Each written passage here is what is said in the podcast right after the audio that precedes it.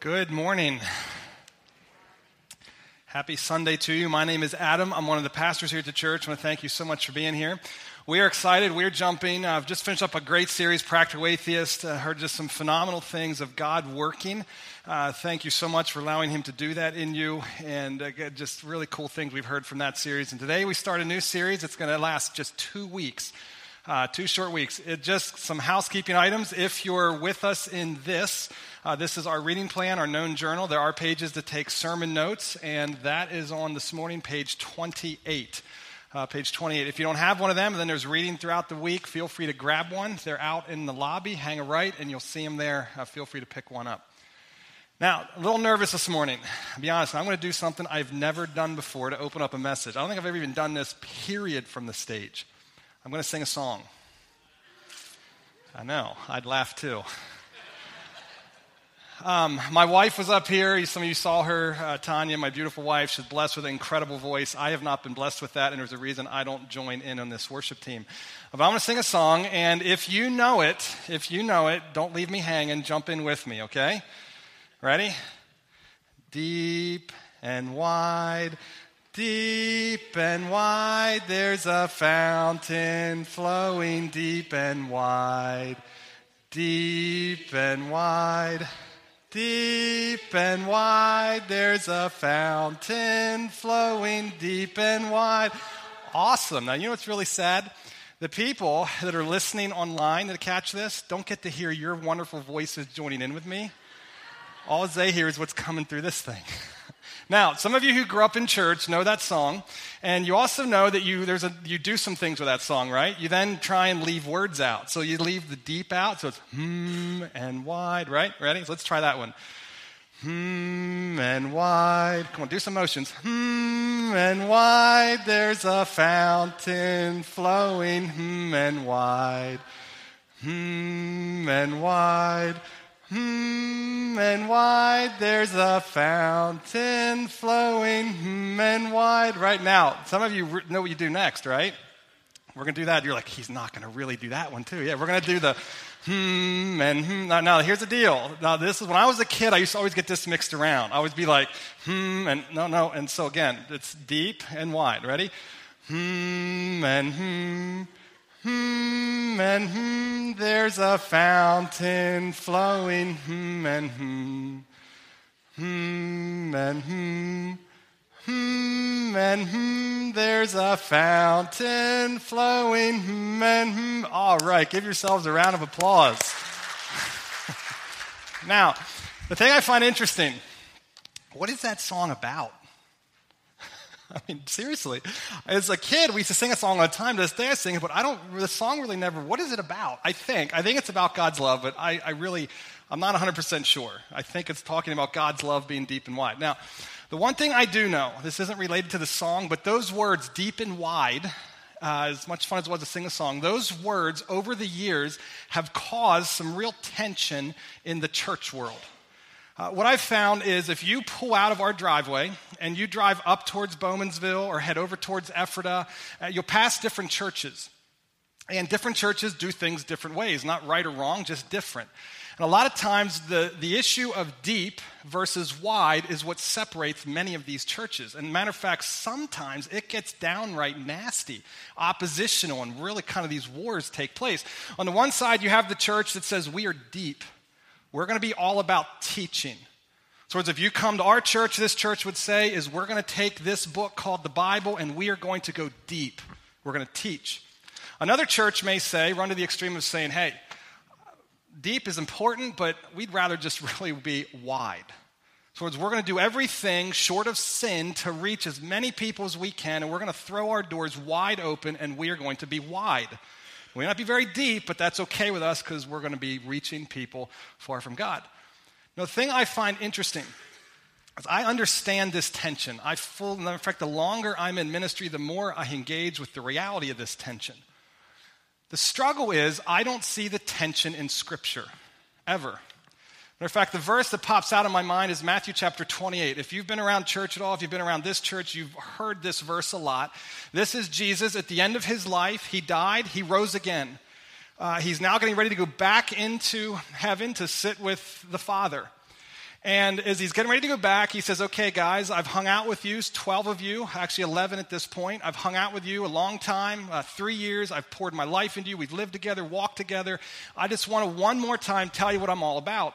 And I want you to be about that. So here it is. It says, Then Jesus came to them and said, All authority in heaven and earth has been given to me. And I am fully God. I'm going to speak with all authority. Therefore, go and make, what's the word? Go and make disciples of all nations, baptizing them in the name of the Father and of the Son and of the Holy Spirit, and teaching them to obey everything I have commanded you. And surely I'm with you always to the very end of the age. In other words, I'm going to walk with you to do this. I'm going to be here with you because this is a tall order. Now, that's the mission that God left for Christians or the church. Now, as I look at this, I don't see deep and wide separated. Matter of fact, I see a word and it's discipleship. In other words, go out into all nations. In other words, Jesus saying, I'm a Jewish man. We have the Jewish scriptures, but the scriptures taught that the Jewish people are going to bless all people. So we're going to go out and reach people that are far from God, people that are different from you, people that don't know the Jewish scriptures, people that don't understand who I am. Go out and reach them. Introduce them to me and then baptize them. In other words, bring them into the family, embrace them as your own, identify them as part of you, baptizing them in the name of the Father, Son, and Holy Spirit, and then teach them, grow them up. Now, I don't see the tension here. What I see is we are called to make disciples. Here's how I personally look at this. When I go out and interact with people that don't know Jesus, I don't even say that I am out evangelizing or I'm not a part of evangelism. What I actually say, here's what is I have friends that don't know Jesus and I'm walking with them to introduce them to Jesus. I've gone out, I'm trying to make disciples of all nations. I say what I am doing with them is I am discipling them. You say, well, no, wait a minute, they're not Christians.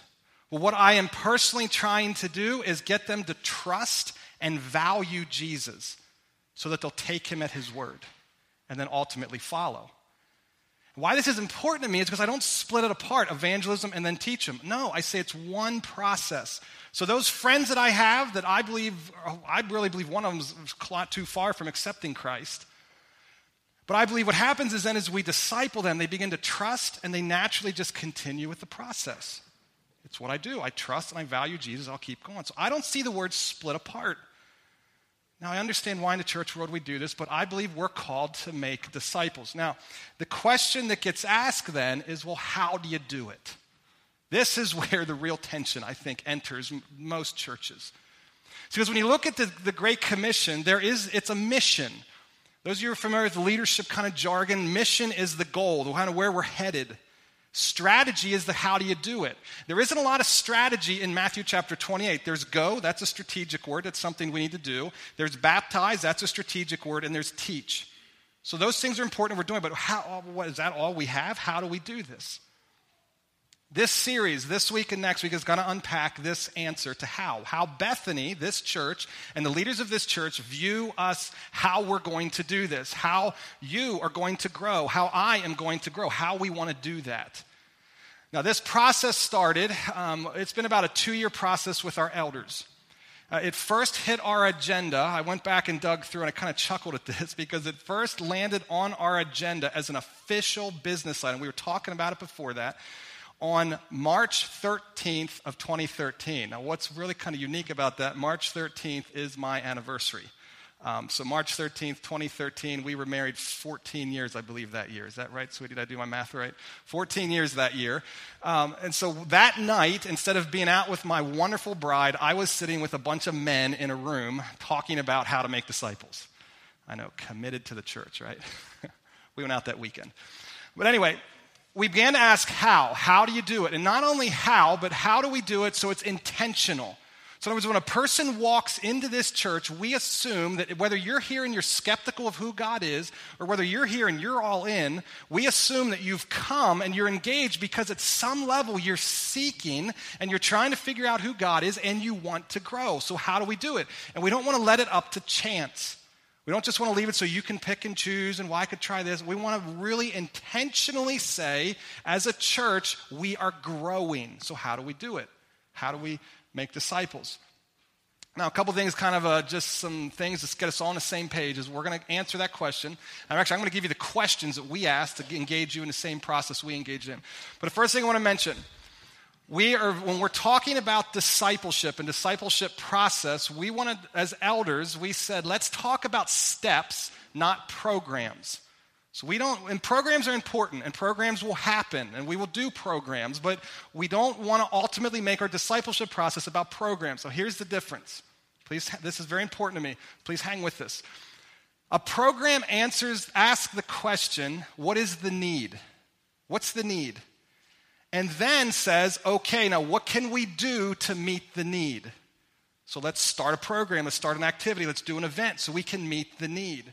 Now, good stuff happens, very good things happen as a result of that.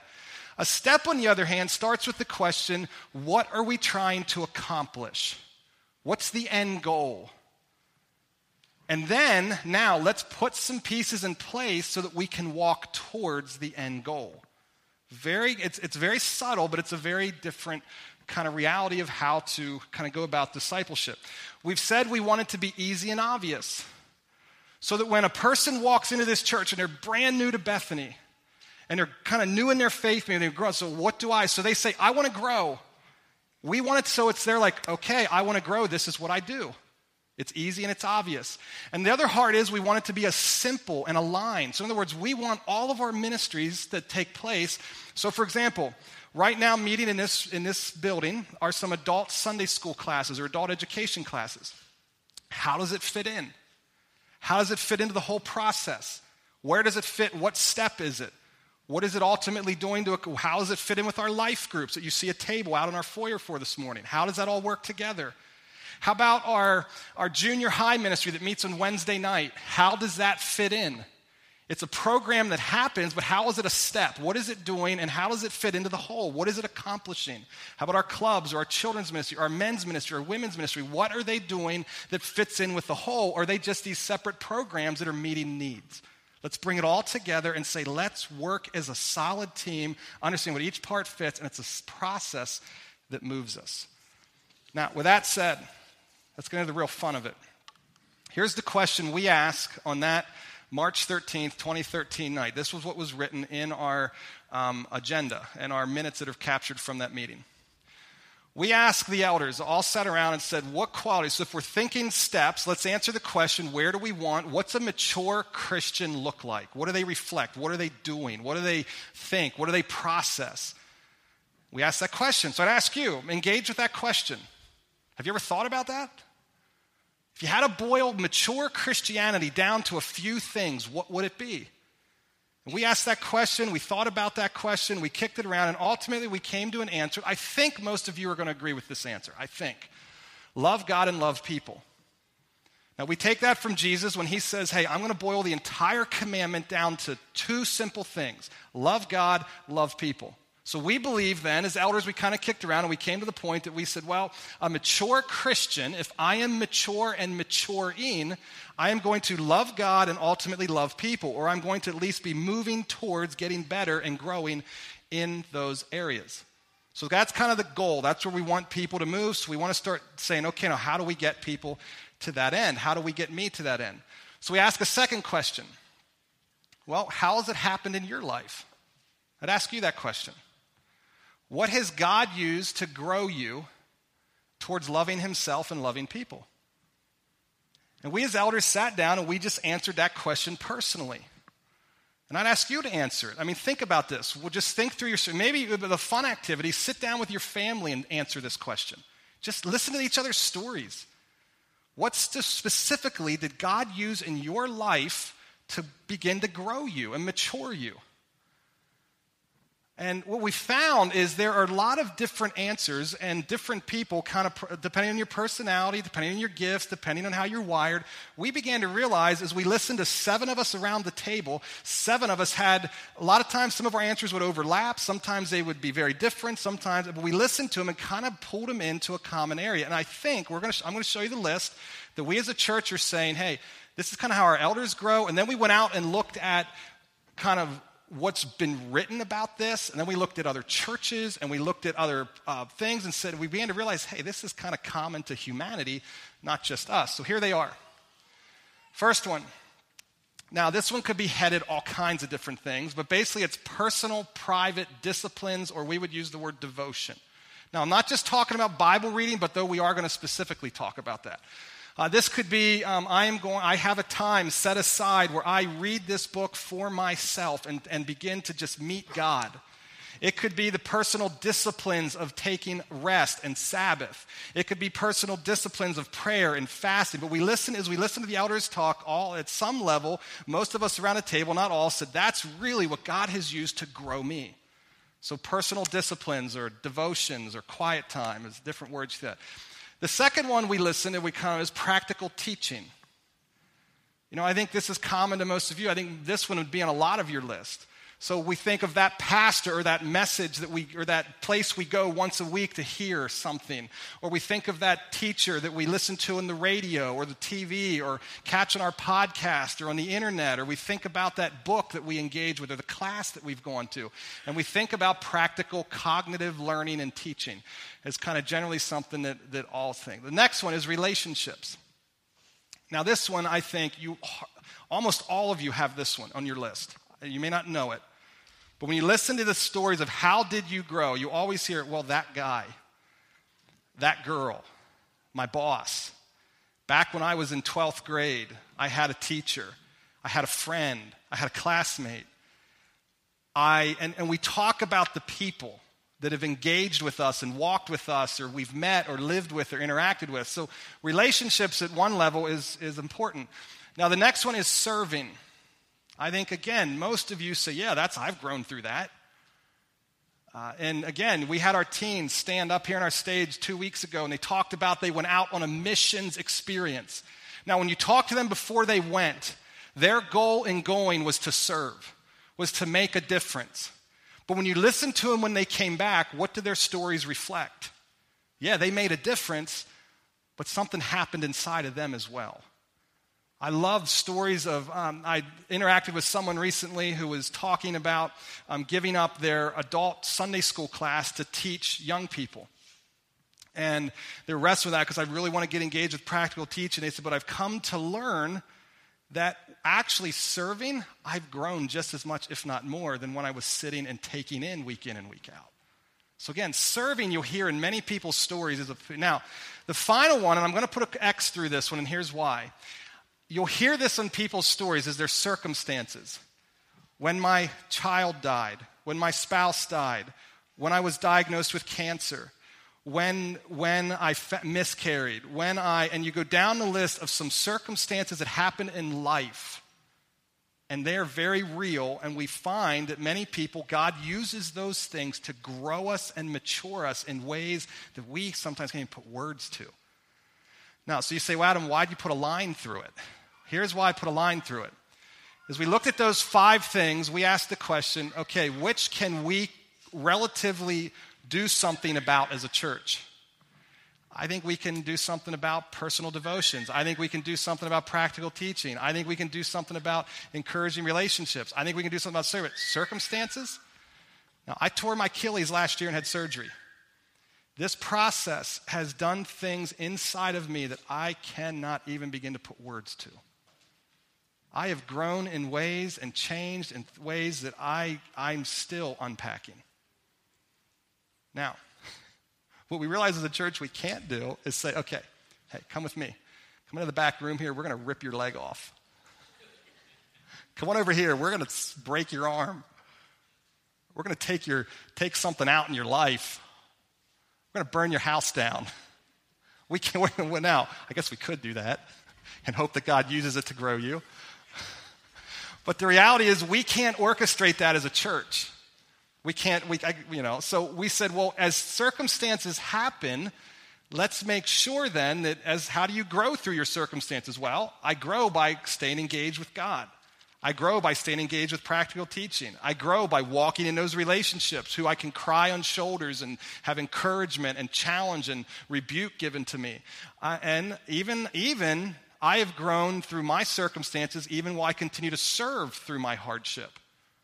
And the final one is, is we do have counselors that we brought last year on site here to say, let's then provide professional help to walk people through deep pain, and emotional uh, turmoil. So again, they're kind of the, there's kind of the four things. And what, what I'd like to do this morning and next week is unpack them and say, okay, practically, what's it going to look like at Bethany? Uh, so this morning, let's take, I just want to take the first two. And to do that, um, I want to talk this verse. This is, if people ask me, Adam, what's your life verse? I don't know if I have one, but this one is going to be in my top five. I mean, it is, it is up there. It says this, 2 Peter 1 3. It says, His, I'm going to need some help. When you get to that orange word, say it with me. His divine power has given us everything we need for a godly life through our knowledge of Him who called us by His own glory and goodness. Is that a cool verse? Look at what it says. Take that in. His divine power. In, I mean, think about the power of God. He's given you something in that power. He's given you everything, not something not part of the answer, not a little bit. He's given you everything we need for what? A godly life. Says, I didn't leave you as orphans to wander around and figure this out. I'm giving you everything you need. Now, where do we get everything? Through our, say it with me again, knowledge of Him. This comes back to what Pastor Chris so beautifully challenged me with last week and challenged all of us. How well do we know him? Are you getting to know him? And we would believe as a church that we get to know him, probably the most foundational, basic way is to get to know him right here in this on a regular, consistent basis. Studies and statistics say four times a week is what it takes to engage this on your own for it to truly make a difference.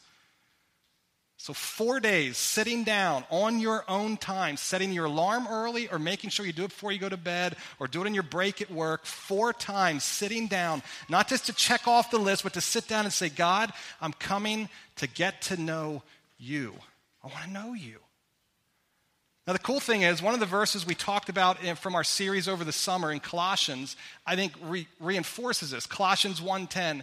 It says, "Then the way you live will always honor and please the Lord, and your lives will produce every kind of good fruit." Now, most of us want and say, "Yes, it's what I want." All the while, you will say with me together, grow as you learn to know God better and better. Couldn't be more direct. I am going to grow as I engage who God is and walk with Him. Just walk and get to know Him. That personal devotion time. Now, here's the deal that personal devotion time, one of the things I want to stress, is a high privilege. Please hear this from the heart of my pastor's heart. Please hear this we as a church have decided, and elders have decided to put this reading plan together. Now, this reading plan has been a lot of hard, hard work. Uh, it's not been easy because we have to map out. We're, matter of fact, we just finished this week mapping out our series with great detail and great study all the way until next May. You say, oh my goodness, yeah, it was a lot of work. And we've been working our tails off trying to make that happen. One of the series that we are going to get to, I mean, I can't, I want to preach it this morning. I'm so excited about it. We're going to talk about in January where this book came from. One of the things I find is Christians and non Christians alike ask the question what is this? How did you get it? Why are there so many translations? How do you have 66 books? Why? I mean, the Catholics have more. Why don't, aren't they in here? What, and we're going to just wrestle with what is this and, and how, can we trust it? But in the process of preparing for that, this is the principle that came across to me. William Tyndale lived in England almost 500 years ago, a little over 500 years ago. And it was his passion and his, and, and when he was living, this book that I hold in my hands would have, by me possessing this, I could burn at the stake. In his day, and, and all the way before that, the church basically said if you don't know Hebrew, if you don't know Greek and Aramaic, the original languages of most of the Bible, or if you don't know Latin, which the church translated it into Latin, then you don't know this on your own. You need to come to a priest to interpret it for you. William Tyndale said, Listen, the common language, the common English language, I think every single person should be able to read this. And his passion was that the little boy who grabs hold of the plow to plow in the field should be able to pick this up and read and know for himself more than what the priests in the church do. So he made it his mission to get this English Bible into our hands today, 500 years later. And we don't even realize today we've got 40, 50, 60 translations. If you don't like the way that one reads, you go find another one. And we don't understand the privilege this is. I found a story. A father, like me, he had three children. I have four, so this really hit home. Had a copy of the Lord's Prayer in English, not even the whole scripture, just a copy of the Lord's Prayer in English. And he was having his children read it. And the church came along and burnt him at the stake because he had a copy of the Lord's Prayer in English, in the common language of the day. And we say, 500 years ago. That is not that long when you consider all of human history. And today we've got, I counted, I have nine, I think it was nine copies of this sitting on my shelf in my office. I have more copies at home. I've got 40 or so copies on this thing that I can pull out of my pocket and check and look at. It's a high privilege to engage this.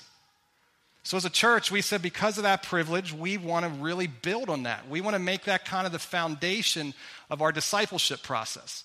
So, we kind of looked at a psychological principle called the Keystone Principle. Keystone Principle is just saying if we could pick one simple behavior that we give attention to that will then ultimately trigger a lot of other things just naturally, what would it be? So, we said, let's put a reading plan together and encourage people as a church to read the Bible. So that's what this is, and, or the reading plan. I want to encourage you, if you don't have one, you don't have a reading plan, if you have a reading plan that's working, don't jump over with us. It's working, keep it working. This isn't the only reading plan out there. But jump in and read and get to know God, and you'll be amazed at what happens as a result of that and the growth that takes place. Now, transition to practical teaching, and then we'll close this thing up. The New Testament, if you turn with me to Matthew chapter 7. If you grab that Bible, it's a privilege for you to have in your hands or on your phone. Matthew chapter 7. We'll look at verses 24 and 29.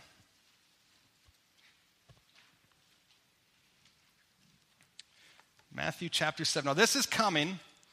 This verse is, at this, is the conclusion of Jesus' most famous sermon that he ever preached, the longest we have recorded as well. It's also probably one of the most well known sermons in human history. It's called the Sermon on the Mount. And this is his, these verses are him landing the plane. You hear me say it? It's his conclusion. I'm coming to the end of it, and here's the final thing I'm going to say. It says this, and there's another children's song. We aren't going to sing this one. The wise man built his house upon the rock, right? Some of you know the rest of that? We aren't going to sing that one. But here's the verses about it. Therefore, everyone who hears these words of mine, referring to his sermon that he just preached, everyone who hears these words of mine and puts them into practice is like a wise man who built his house on the rock. The rain came down, the streams rose, and the winds blew and beat against that house, yet it did not fall because it had its foundation on the rock. But everyone who hears these words of mine and does not put them into practice is like a foolish man who built his house on sand. The rain came down, the streams rose, and the winds blew and beat against that house, and it fell with a great crash. When Jesus had finished saying these things, the crowds were amazed at his teaching. Now, look at why they were amazed. Verse 29 because he taught as one who had authority and not as the teachers that they're used to, the teachers of the law. Now, the thing that's interesting to me, I want to engage you in this. If you've grown up in church and you've heard this song sung or you've read this and you hear then the Sunday school teacher tell you to go build your house on the rock, what is the rock that they tell you to build it on? Jesus. It's what I was told all the time, but is that what this verse says? What is the rock? It's not Jesus. What is it? What does the passage actually say? Build it on my teaching, on the practical things that I've talked about. The second thing I'd challenge you with, and really push in on this if you go back through Jesus' sermon, his most famous sermon, Sermon on the Mount, And if you ask the deep and wide question of this sermon, and if you, if you ask, just go out and ask people in church and say, What is deep teaching to you? Generally, you're going to hear deep theology. You're going to hear something about, um, let's go verse by verse and let's really dig. But what is deep to you? But I, here's what's interesting to me. When I go through the Sermon on the Mount, I don't see the qualification of what many people call deep. What I see is practical stuff. Just go back through it. If you look at me, sermon, I'm just going to page through it. If you have a Bible with headings, if you see the very first thing you have is in verse 13, you have this heading, salt and light. So Jesus' very first practical teaches, hey, I want to teach you how to live different. The next thing is the fulfillment of the law. You see that heading. So he says, I'm going to teach you that I have ultimately, it's all about me. I've come to fulfill the law. The next thing you have is incredibly practical. It's all about murder and hatred. Then the next thing you have is all about adultery and committing adultery. And Jesus pushes, and let's talk about lust. I mean, let me ask the question is that a big deal today?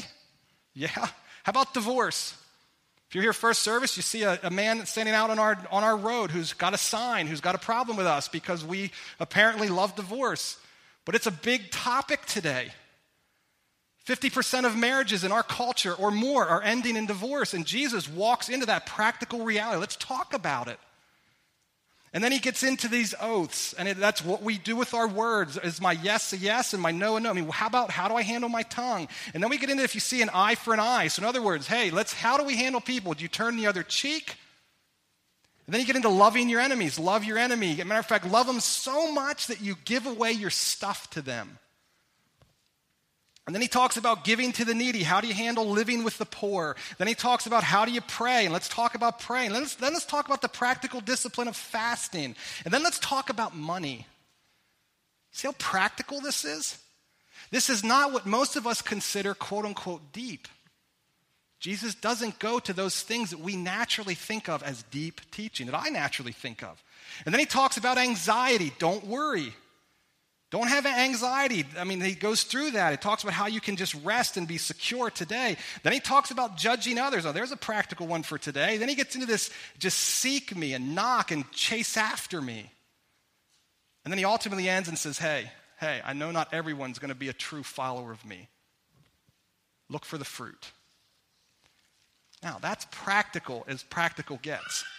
There isn't deep teaching as most of us think of as deep.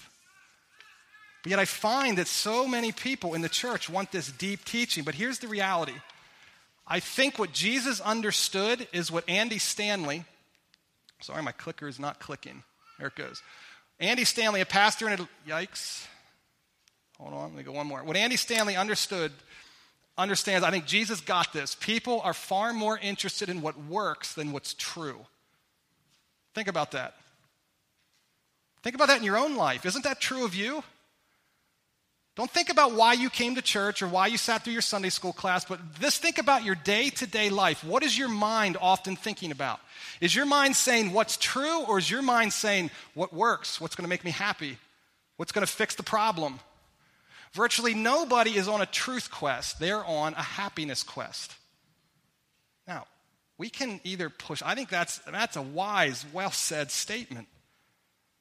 And here's what I've learned with practical teaching as a church whether you in this room are a Christian or a non Christian, if we have practical teaching, you will benefit. Here's why. This is called God's law, God, not God's rules. And you've heard me say that. I say this a lot. Now, here's the difference between a rule and a law. Sir Isaac Newton, some of you know Sir Isaac Newton. The apple fell on his head. When the apple fell on his head, he said, Oh my goodness, there's this thing called gravity. Well, let's say I come from a camp that's, that's anti Newton. Say, I just think gravity is foolish. I don't think it exists. I, am going to come up with another theory about why the apple fell. How's my life going to go? I mean, my kids are all into superheroes, so I personally like Batman myself. I'm the Dark Knight, you know, and so if you ever see Batman and I'm not around, you know why. I mean, I'm, it's all about Batman. So my kids all have their own superheroes. So if I come and decide, you know what, I'm going to bring my stuff one morning, I'm going to fly all around this room with all those cool things that he does, what's going to happen to me? I mean, look at me. I have a hard time walking right now, let alone getting off this stage. And if I start flying around this room, I am going to hurt. Why am I going to hurt? Because I violated the law of gravity. Whether I live it or whether I violate, whether I believe in it or not, I violate it, I'm going to hurt. That's how God's law is. So if we teach, and Jesus says you teach practically, people can practice that. And then what ends up happening, they begin to realize, wow, God didn't leave us blind. He knows what life is about, and it's beginning to work for me. And as it begins to work for me, just hang with me in this, begins to work for me. If I'm not a Christian, I might actually then consider the claims of Jesus, and let's go further with who this Jesus character is. Or, or I might say, oh my goodness, I can see that it should work and I want it to work, but I can't do it. I continue to want to do this, but I continue to do that, so I need Jesus. Either way, it's going to bring us back to the reality of Jesus. So, practical teaching. Now, Jesus, in another place in Scripture, I, this one is huge. John chapter 8. This is all throughout the Scriptures. To the Jews who had, say it with me, believed. Okay, so he's talking to people who have believed. So, so starting out as a disciple of Jesus always begins with faith. To the Jews who had believed, Jesus said, say it with me, if you hold to my teaching, you are really my disciples. Then you will know the truth, and the truth will set you free. What I find so interesting about this verse is many churches and Christian leaders quote the end of this verse Know the truth, and the truth will set you free. Amen. Praise Jesus. But they miss that it's an if then clause. Before you know the truth and before it sets you free, something has to happen first. If you hold to my teachings, some of your translations say, abide in my teachings, live in them, make them a part of you, dwell with them. You are then really my disciple. So if you believe and obey, then you're a disciple. Then, or some of your translations have the word and, the English word and, but either way, it, it, it's a transitional word that's saying, do this, then this happens, or and this will happen. And, or then, you will know the truth, and the truth will set you free. So, some of us don't know the truth and aren't set free because we're not practicing it.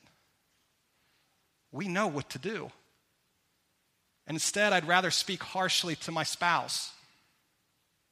Or I choose to look at that image. Or I choose to get drunk. Or I choose to cheat on my spouse. Or I choose to tell a lie. Or I choose to steal. Or I choose to worry about tomorrow and have a lot of anxiety. Or I choose to chase after money. And I don't practice the truth. Therefore, I don't experience the truth. And because I don't experience the truth, I don't really know the truth, and it's not going to set me free. I only know what I experience. I may intellectually know it, but do I really know it? James chapter 1, what I think reinforces, I encourage you to write that down and read it this week. James chapter 1 says, When you come to this book, when you see it, do it. Do what it says. Don't look at it and think, oh, that's really cool, that really convicts me, and then shut it and walk away. It says, and when you do, it calls this book the perfect law that gives freedom. James chapter 1, verse 25. The perfect law that gives freedom. Practice it. And then you experience it. And as you practice and experience, you're going to know and be set free. Powerful reality. What's interesting to me is I think about Jesus. I thought long and hard about this this week. When Jesus speaks in a strong, rebuking way towards his disciples, I can't think, I could think of one that's kind of in the camp, but I, other than that one, I could not think of a time that Jesus looks at the people trying to follow him when he says, You fools, you don't know. Or is the, the bad word my kids say, they think, it's this, they think this is the S word in my family. Stupid. One day my kids comes home and say, Oh my word, dad, someone said the S word I was like, what did they say? Stupid. So again, Jesus didn't say you're stupid, you don't know. He says, no. What does he say to him? Oh, you of little faith, which is evidence in the fact that you're not living it out. Oh, you of little faith. He never says, oh, you idiots. He doesn't say, go study more. He does say that, I find interesting. He does say that at times to the Pharisees, but never his disciples. He says, Oh, you have little faith. Abide with me, practice it, and you're going to know it and be set free. Now, practically, what does this mean? And I'm going to land the plane and we're going to go home. Practically, let me address this. One of the things on this stage, Chris and I, and whoever else is up here, we want to get better and better and better and better at being practical. I don't think I'm practical enough. My personality and my gift set, I struggle with being practical. Over the years of getting feedback from my messages, it's the number one thing I've consistently heard. Adam, you're up here in the clouds. Adam, you're deep into all this thinking. Where make it practical? I want to be more practical. As far as our adult education classes, the number one question for some, I don't understand this, that I have been asked is I've been here four and a half years, is are you getting rid of Sunday school? I don't know why I get asked that. I'm still trying to figure that out. I want to just state publicly we are not getting rid of classroom cognitive learning, period. You know why? Because I was one of the elders that when I said how I grew, the classroom is one of the number one things on my list. So why would I get rid of it? Now, what I will say as a church, we're going to encourage the personal study. And we're going to encourage practical teaching from the stage and in classroom settings where you can discuss and talk, but it may not look like it's always looked.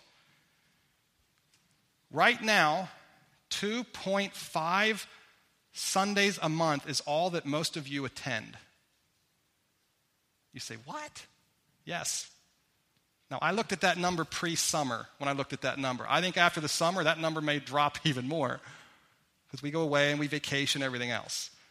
2.5 Sundays. So I look at that and I say, well, why do we do classes that last 12 weeks? You're only going to be at six to seven of them. What are we doing It's working with our busy, crazy culture? We can guilt you into attending more, but that's not a, that's never works. And I understand you guys have lives that take you, uh, you know, I've got to be at a football game. I'm trying to end this thing early so I can be at that thing on time. So again, it's going to look different. The classes may not be 12 weeks, it may be one week, two weeks, maybe multiple courses, it may be on a different day, it may be things that work with where we're at today. But we're going to keep cognitive, practical teaching, clearly a part of Bethany. Here's where we'll end. Colossians 2 6. We looked at this uh, when we went over the summer, went through our thing. So then, just as you received Christ Jesus as Lord, continue to live your lives in him. We will not be. I grew up in a church that proclaimed the gospel. I grew up in a church that believed the gospel. I do not ultimately want to be a church that proclaims and believes the gospel. Some of you just, some of you are sleeping. What I just said should cause you some concern. I do not want to be a church that proclaims and believes the gospel. I want to be a church that's gospel centric. In other words, we don't just preach a great message and then tack the message of Jesus on at the end. We want the message of Jesus and grace to flow through the whole thing.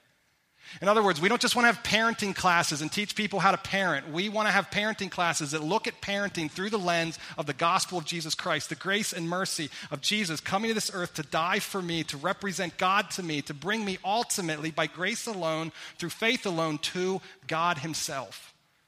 We want how we work, we want how we live, we want how we play, we want how we do marriage, we want how we do parenting, all to be viewed through the lens of the gospel. We want to draw one big well, dig a well here every Sunday, and that well is drinking deep of Jesus. Now, we'll talk about all the other practical stuff, but we want everything to be centric on the gospel because I mature and I grow the same way I came to Christ. The exact same journey is the way I continue, by faith alone in Jesus. And the prayer of our elders, because we believe you want to grow, we believe you want to be mature. We, here's the prayer, and this is the verse we're encouraging you to memorize. We have a memory plan with our reading plan, but this is the verse. I'm going to read this and pray.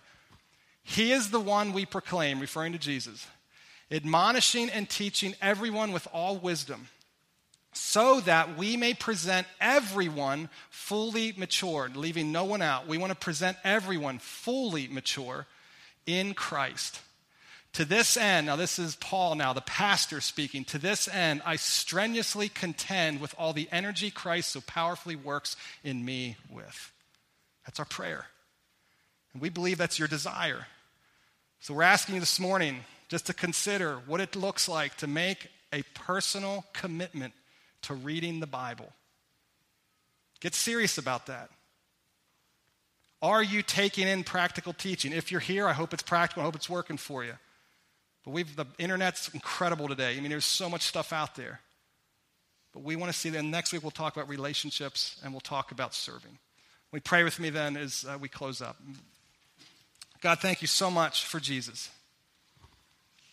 Thank you for your word. Thank you for the life that you have lived through Jesus. God, I think about my journey over the years. I think about when I prayed that prayer, and many people in this room have prayed a prayer at a young age. I think about the days of walking away. I think about the days of chasing you. I think about the days of great pain, great joy, great doubt, great question. God, ultimately, I look at the maturity that's taken place in my life, and God, so many people in here give testament to that same thing in their lives. Thank you for being faithful. Thank you for saying, I'm going to continue the work that I started. Thank you that we don't need to depend on our great ideas and our great ways. We just need to lean into you and walk with how you've designed life to work. God, help us as a church to be so clear about our desire to make disciples. God, we as a church want to make disciples meaning people that are far from you coming to know you and growing up, people that know you continuing to get to know you and grow up. But we want to make disciples. Help us to engage with reading and studying and knowing. Or if we don't like to read, God, I pray for the person here who says, I don't like to read. God, may they find a way to take in your word through listening on all the tools that are out there or watching. We can even watch it today. God, thank you for Jesus. Thank you that you've come to this earth. Thank you that you've given us your word and not left us as orphans. You've told us how life works. You've told us who you are, and you revealed Jesus to us. Thank you. It's in Jesus' name we pray. Amen.